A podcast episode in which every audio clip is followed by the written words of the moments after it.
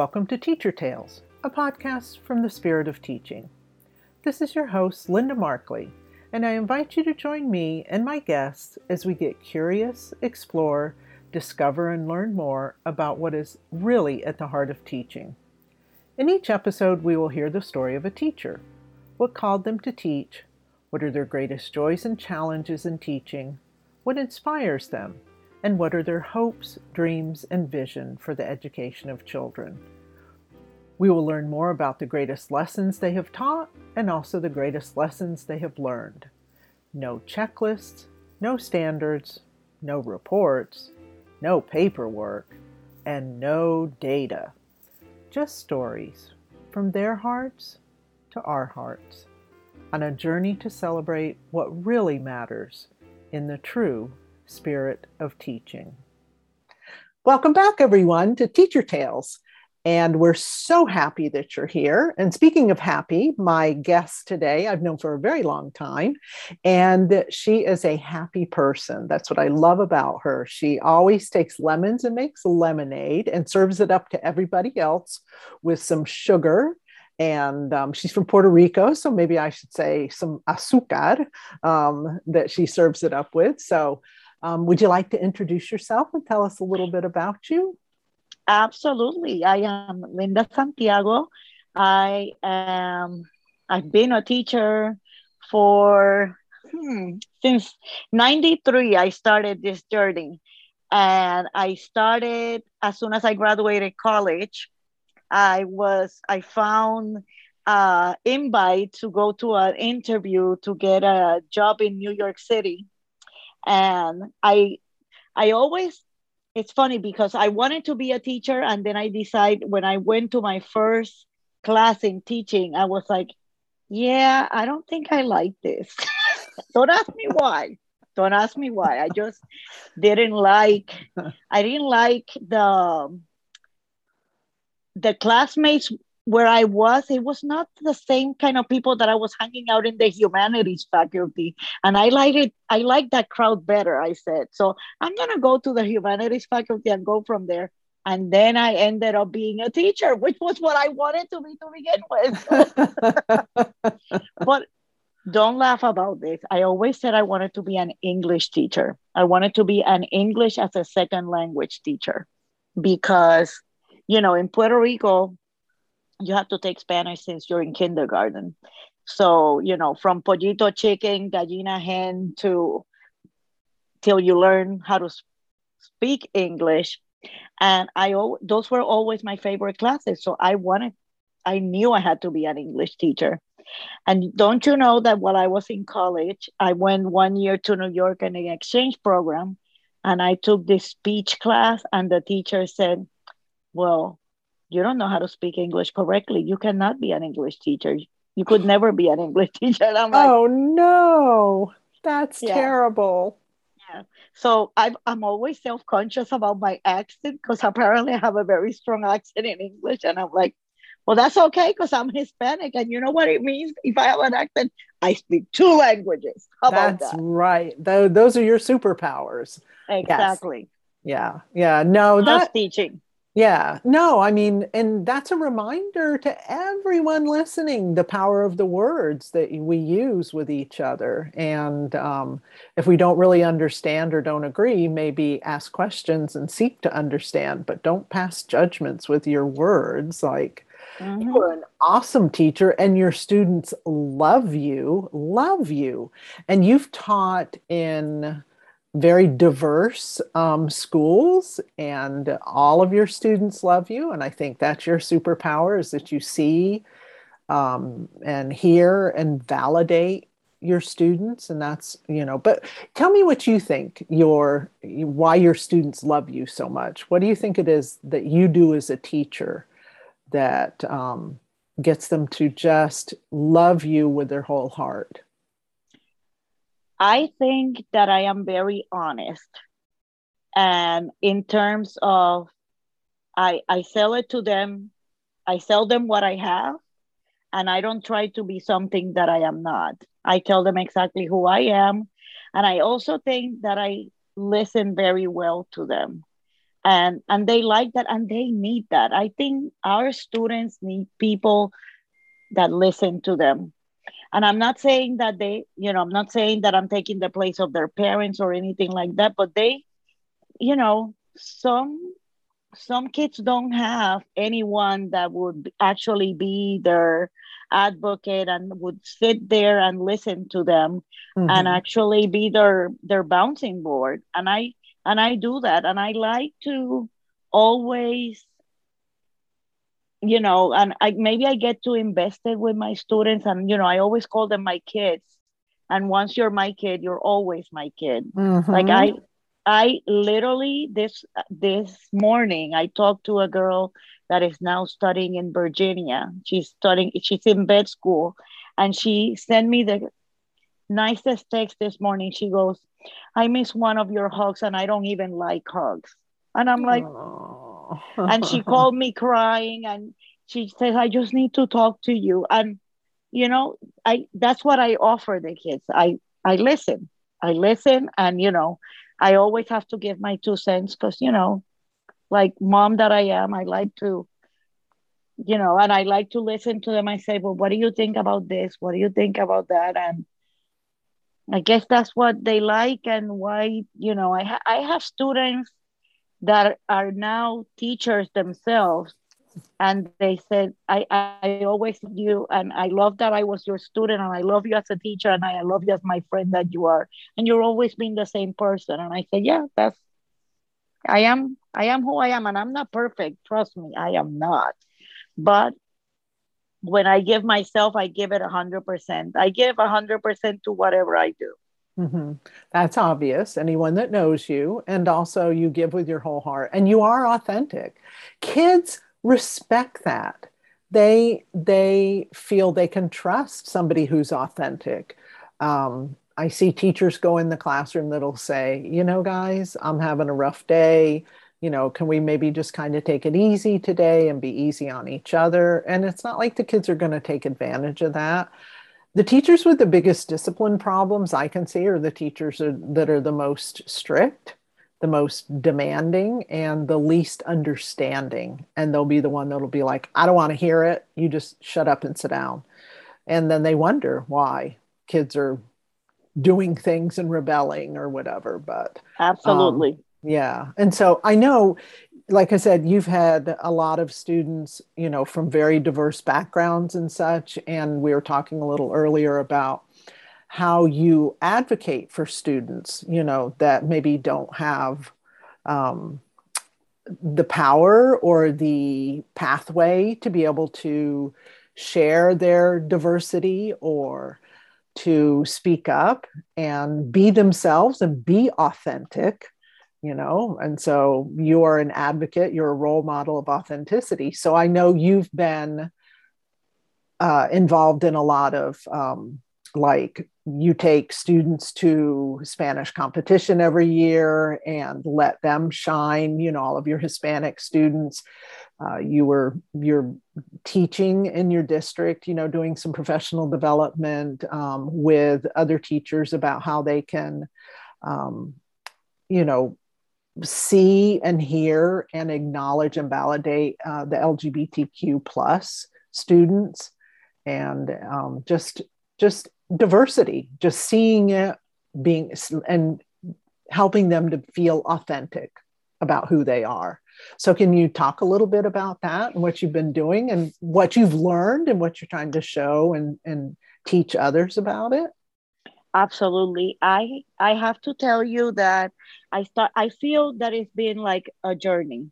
I've always, like you said, um, in my previous schools, I've had mostly African American students and um, well, a variety, but mostly that was the school population.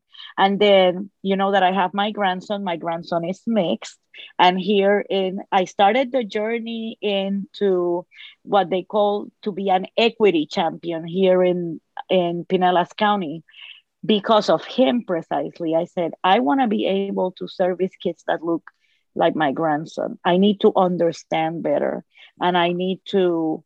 Um, you know, so the kids know that I come from a place of love and a place of because I don't know, you know, mm-hmm. and you don't know what you don't know. And I wanted mm-hmm. to educate myself on that. And it started with that idea and then it took life on its own. I I I started taking different courses and I was like, oh my God, this everybody should be an equity champion.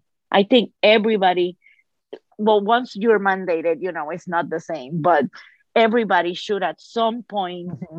learn about the importance of respecting everybody's true self and um, giving them their place, giving them their recognizing the value that everybody brings to the table. Mm-hmm. It is so important. And once you do that, and you know, it starts with as simple as, as asking, so what are your pronouns? You know, just as simple as that, because the kid feels like uh, they are seen when you mm-hmm. ask them. I said, what would you prefer and i don't know if you know but my uh my youngest daughter is um she's gay and she has a partner and everything and i she always said that she didn't feel seen and um one time she did a frida kahlo kind of um activity and i always love her spanish teacher for this and she drew herself without a face and she said that that that's how she felt that people saw her mm-hmm. that she was mm-hmm. a nobody there was nobody there mm-hmm. and all those things were the ones that ma- led me in this um, pathway to learn more about it um, how to use the right pronouns, how to be, use inclusive pronouns, which is what I'm working on now. And, you know, and you know, all that, the Real Academia Española and their thing with, oh, AJ is not a real thing. Well, well, Spanish is such a gender language. And, you know, gender gender is a construction it's not a real thing and we need to accept everyone for what they are and who they are and mm-hmm. Mm-hmm. so that's that's what has put me into this thing and i have learned so much and i try to be a safe space for the kids i have a sticker outside of my door that says this is a safe space and um you know it's it's funny because i have students that are not even my students that come and talk to me and they say it is so nice that you have that in your in your classroom and i have a wreath that is multicolored and all that. Mm-hmm. and it's it's really awesome. It is. And and congratulations and thank you for being a space, safe space. And just allow me a minute to muse on some connections because that's like what i do is connections with um, first of all your humanities training and background that was meant to be so that you could bring that into your teaching because that's what we need. We've lost a lot of it nowadays in teaching is that whole human connection and let's stop a minute and take time to be with the kids and talk to the kids about life instead of about that math score or the test that they have to take the standardized test um, they didn't get they didn't measure up to what the state thought they should et cetera. So being a safe space and um, so also your background being puerto rican because it's a very diverse background. And i know as a you know as a white person completely white person when i started studying spanish that was what i was enamored with was studying the different cultures and seeing where like they were a blend. And of course we are too. We're a melting pot but having the influence of the indigenous culture and the you know the african slave culture and the spanish culture and just how beautifully especially in puerto rico they're like everybody's kind of the same and you know and we're we all have common things that we share that we love about each other. And I thought that was so beautiful. And I thought, culture I come from here doesn't really look at it that way. We tend to look at instead the differences instead of looking at the commonalities. And so different lenses and that's what i set out to do with my students was give them i always said lentes nuevos you know to see the world like and that you know that sort of um, diversity but also the same. We all share a lot of human characteristics so, so and, and projects like your daughter being able to do the frida kahlo project another powerful thing that is life changing. A teacher can provide an experience to a student that lets them shine. And equity, I love that it's called an equity champion. I saw a quote on Twitter the other day uh, that the person said, I love my principal's definition of the difference between equality and equity. Equality is making sure everybody has shoes. Equity is making sure that everybody's shoes fit them the way they need them to. I thought that was beautiful. It's giving me goosebumps right now. Oh my so, God, I love that. Yeah, yeah, that's amazing. So I see that that's what you do. And I know you've had a lot of, you've influenced a lot of students through taking them through to Spanish competition, whether it was a non native speaker that was able to shine or your Hispanic students that were able to find a little bit of their identity and shine by going to this. So, how do you find time to do that? Because I know a lot of teachers, you do so many things. And um, so, how do you find time to do it? Or is it just a thing of you're so passionate that you just muster up the extra energy? Or what do you want to tell us about that? Well, I'm going to. I'm gonna tell you very honestly, and I and I've just come to realize this. I am now 51 years old, and I have a very supportive husband. I've been with my husband since I was 23, 20. Don't ask me to do the math. This is why I teach Spanish.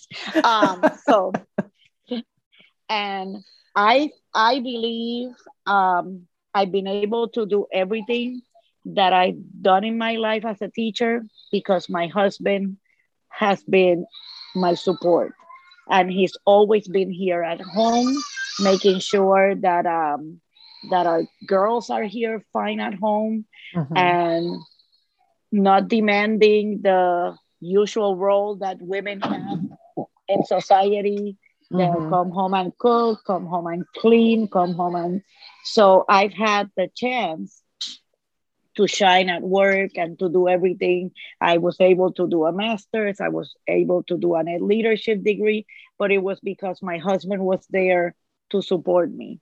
Mm-hmm. And he understands if I stay late at, at school. Like yesterday, I didn't come home almost till six o'clock at night because I was doing grades and finishing grades.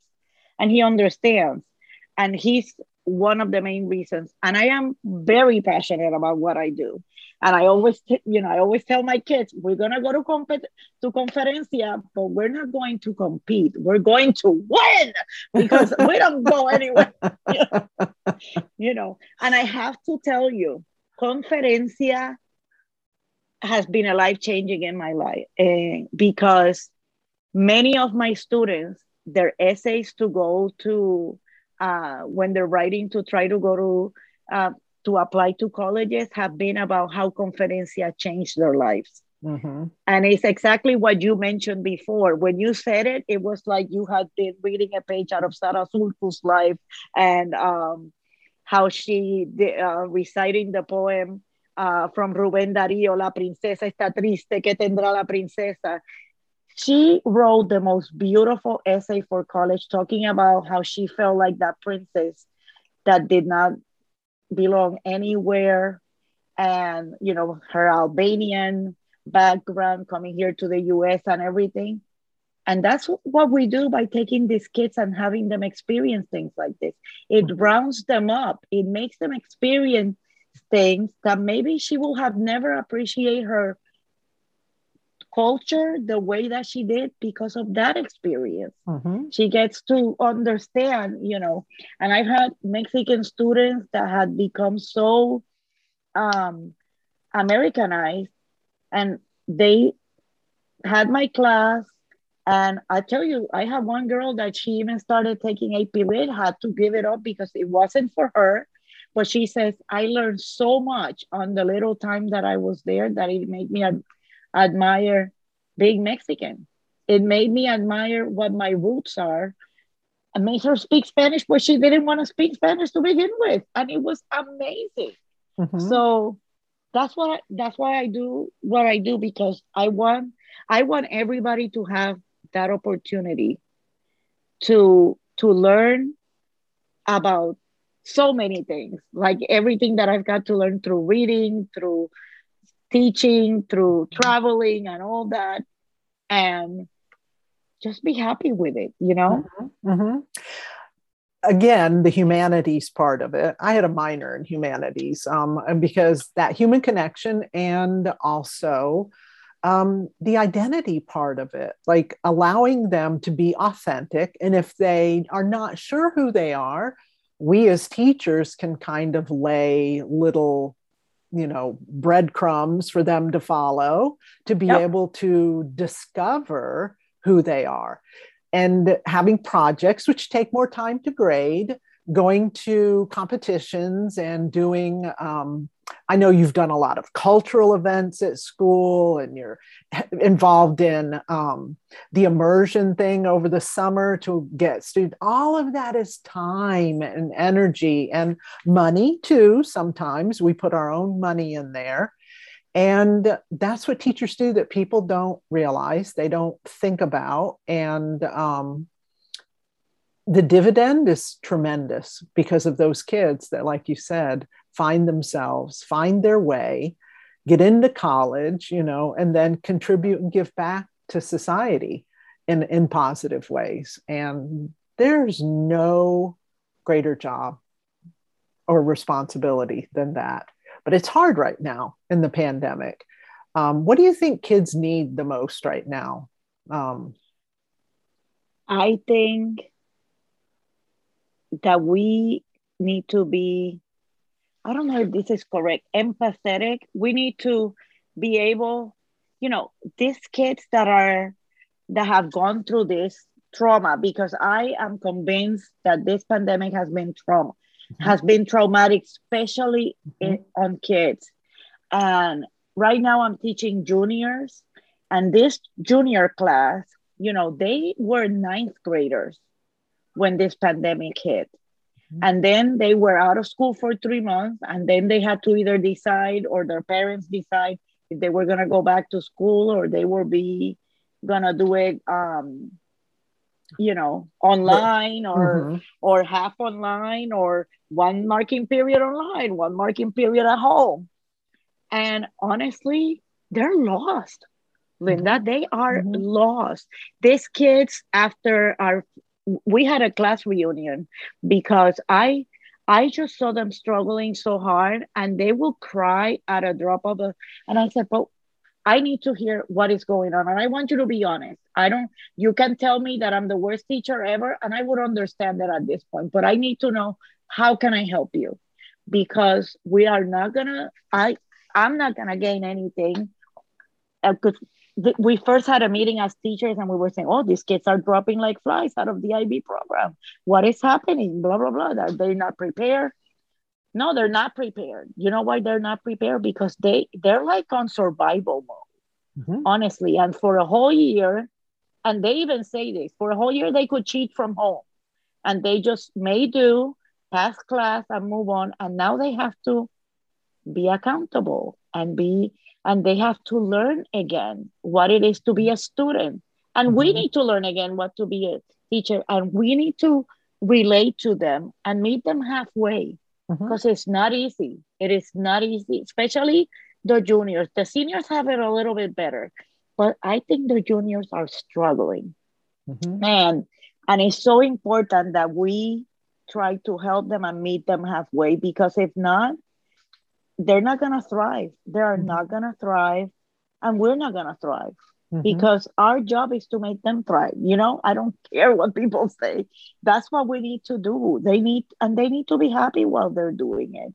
We don't mm-hmm. need them being, um, like a bunch of nerves or anything like that. They, it's it, it is really hard, and that's what we need to do. We need to be empathetic, and we need to meet them halfway one thing that we like i i'm not gonna take uh credit for this, but we're not doing zeros anymore. I'm not doing zeros anymore. If a kid doesn't do an activity, or if it's you know, they won't get less than a 50 on it. It's still a, it's still an F, but you know, a zero is it's like the end of the road. So I and I felt that by doing that, it, it helps them, you know, it's not fine final. Mm-hmm. Mm-hmm. You know, and it gives them a chance to say, well, I didn't do too well here, but I can do better. Mm-hmm. I wrote a that's a great point. I, I wrote a blog post about that called Place Value. And teaching Spanish, I learned that the Mayans came up with the concept of zero and they came up with the concept for, for the absence of value. There was no place value among, you know, ones, tens, hundreds, or whatever. And I thought about that and I was like, kids that are getting zeros, we're basically telling them they have no value. They have no value. Oh, that's horrible. Yeah. I mean, that's just my perspective on it that um and and one zero can just bring their grade down so terribly that they give up. They just and there's no up. coming back. Right. There's no coming back from a zero sometimes, you know. Right. And they are human and they are struggling and they have needs. Um, they like to make you think that they're independent and they're cool and they can handle everything and they're not going to, you know, let their vulnerability show. But one on one, or it shows up in other places. Like I read recently, and I've heard this from all my teacher friends a lot of discipline issues in the schools right now. And I think it's that kids are acting out because they just don't know what else to do. They're frustrated. They're frustrated and don't feel successful um, and don't feel seen or heard. Uh, so that's just my take on it. And, you know, I don't know what the answer is. It'd be nice not to be in a pandemic, but this has been a real wake up call too to what is really important. And that's what I was playing play on words of place value like what do we value in the classroom? What are we placing our value on? And empathy should be one of them, um, that we're human, and uh, understanding, compassion, uh, kindness, um, you know, not all of the negative emotions that are, you know, aggression and bullying and all of those come up when there's no kindness, you know. So with the absence kindness of, is so important. It is. I think I think that if everybody should choose to be kind, so many problems will go away, you know. Mm-hmm, mm-hmm. Yeah, and it is a conscious choice. Sometimes it's hard. Sometimes it's really hard when that kid is standing in front of you and you know arguing with you or um, you know we may feel threatened or whatever but uh, you know, using instead of using you statements too, like I've seen my daughter and other teachers where they'll say, you know, this is what I need from you right now. Um, uh, my daughter was having trouble with a student recently that he was expelled from another school, um, sent to her school, put in her classroom because she's very good with kids and discipline and everything. And how she finally got him to start doing things and not being a discipline issue was she gave him every day a choice list. So these are the things that I need to see you do. I need to see these papers or performances or actions and behaviors on your part. And you get to choose when you're going to do them, in what order, as you feel them. Just by the end of the day, all of these things need to be done. He worked diligently all day, was not a discipline problem whatsoever. And because I think he had a choice. Because he had a choice.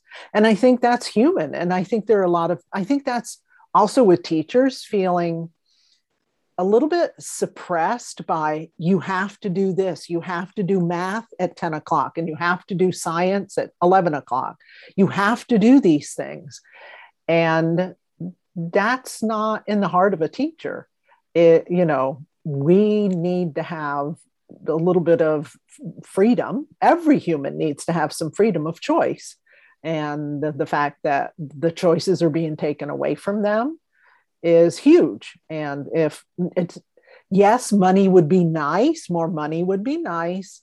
etc. But um, respecting teachers as professionals and letting them have the choice to make the choice, the decisions of what's best in their professional perspective and what their experience is. So, yeah. And, uh, you know, I also think it's important to recognize that teachers are professionals. Mm-hmm. And some people forget that.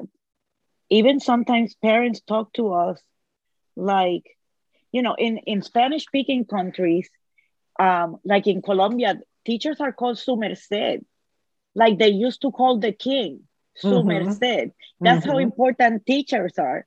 And here it's like there's no respect, there's no, mm-hmm. and it's not that we want to be put in a pedestal or anything like that, but you know, we did go to mm-hmm. school for this, so we know a mm-hmm. little bit or experience well, you know, like I was telling you before we started recording, that part of the reason, one of the biggest reasons I started Teacher Tales is to let people who don't know teachers or have, even if they have teachers in their family, they still don't know what it's like to be a teacher.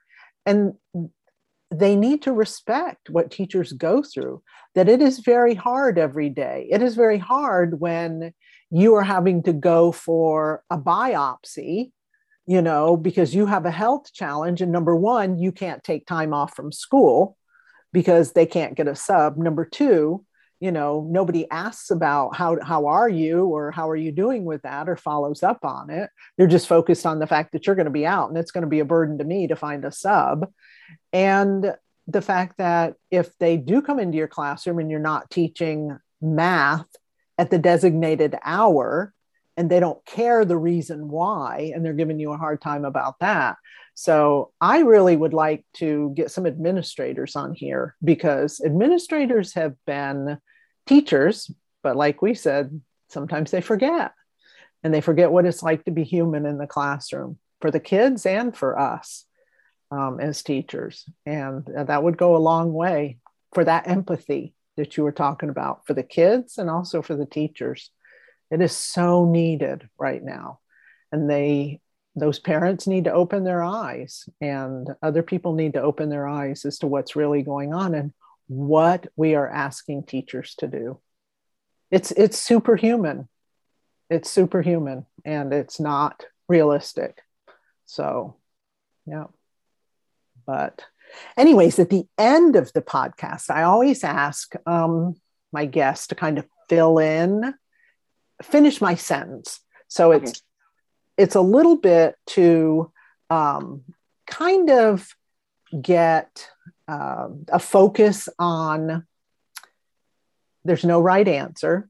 It's not multiple choice. I'm not going to give you pick A, B, or C or whatever. So, whatever you say, is going to be perfect. Okay. So you ready for that? I am ready. All right.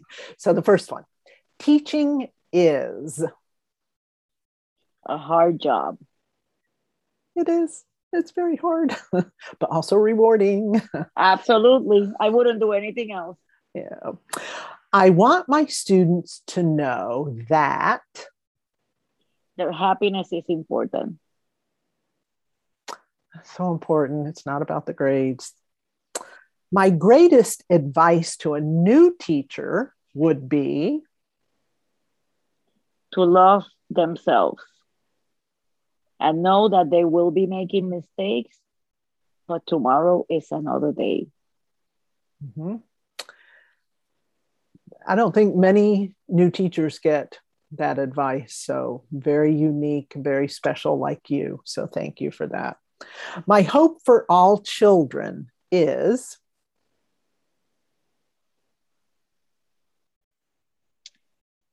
for them to be successful and happy. It's all we can hope for in life, right? It's what we put one foot in front of the other every day to do. So, well, thank you, my friend. Been a pleasure. I love this. Yeah. And I hope you share the podcast. And also, you can nominate other teachers to be a guest on Teacher Tales. So, um, everybody stay tuned and they can find out how to do that. Hello again, everyone. This is your host, Linda Markley, and I'd like to invite you to nominate a teacher to be a guest on the podcast and to share their story. All you have to do is go to www.spiritofteaching.org and fill out the nomination form. Again, that's www.spiritofteaching.org. Also, please share, rate, and give some feedback to help us better serve you in the spirit of teaching. Thank you so much for listening, and I look forward to having you back next time on Teacher Tales.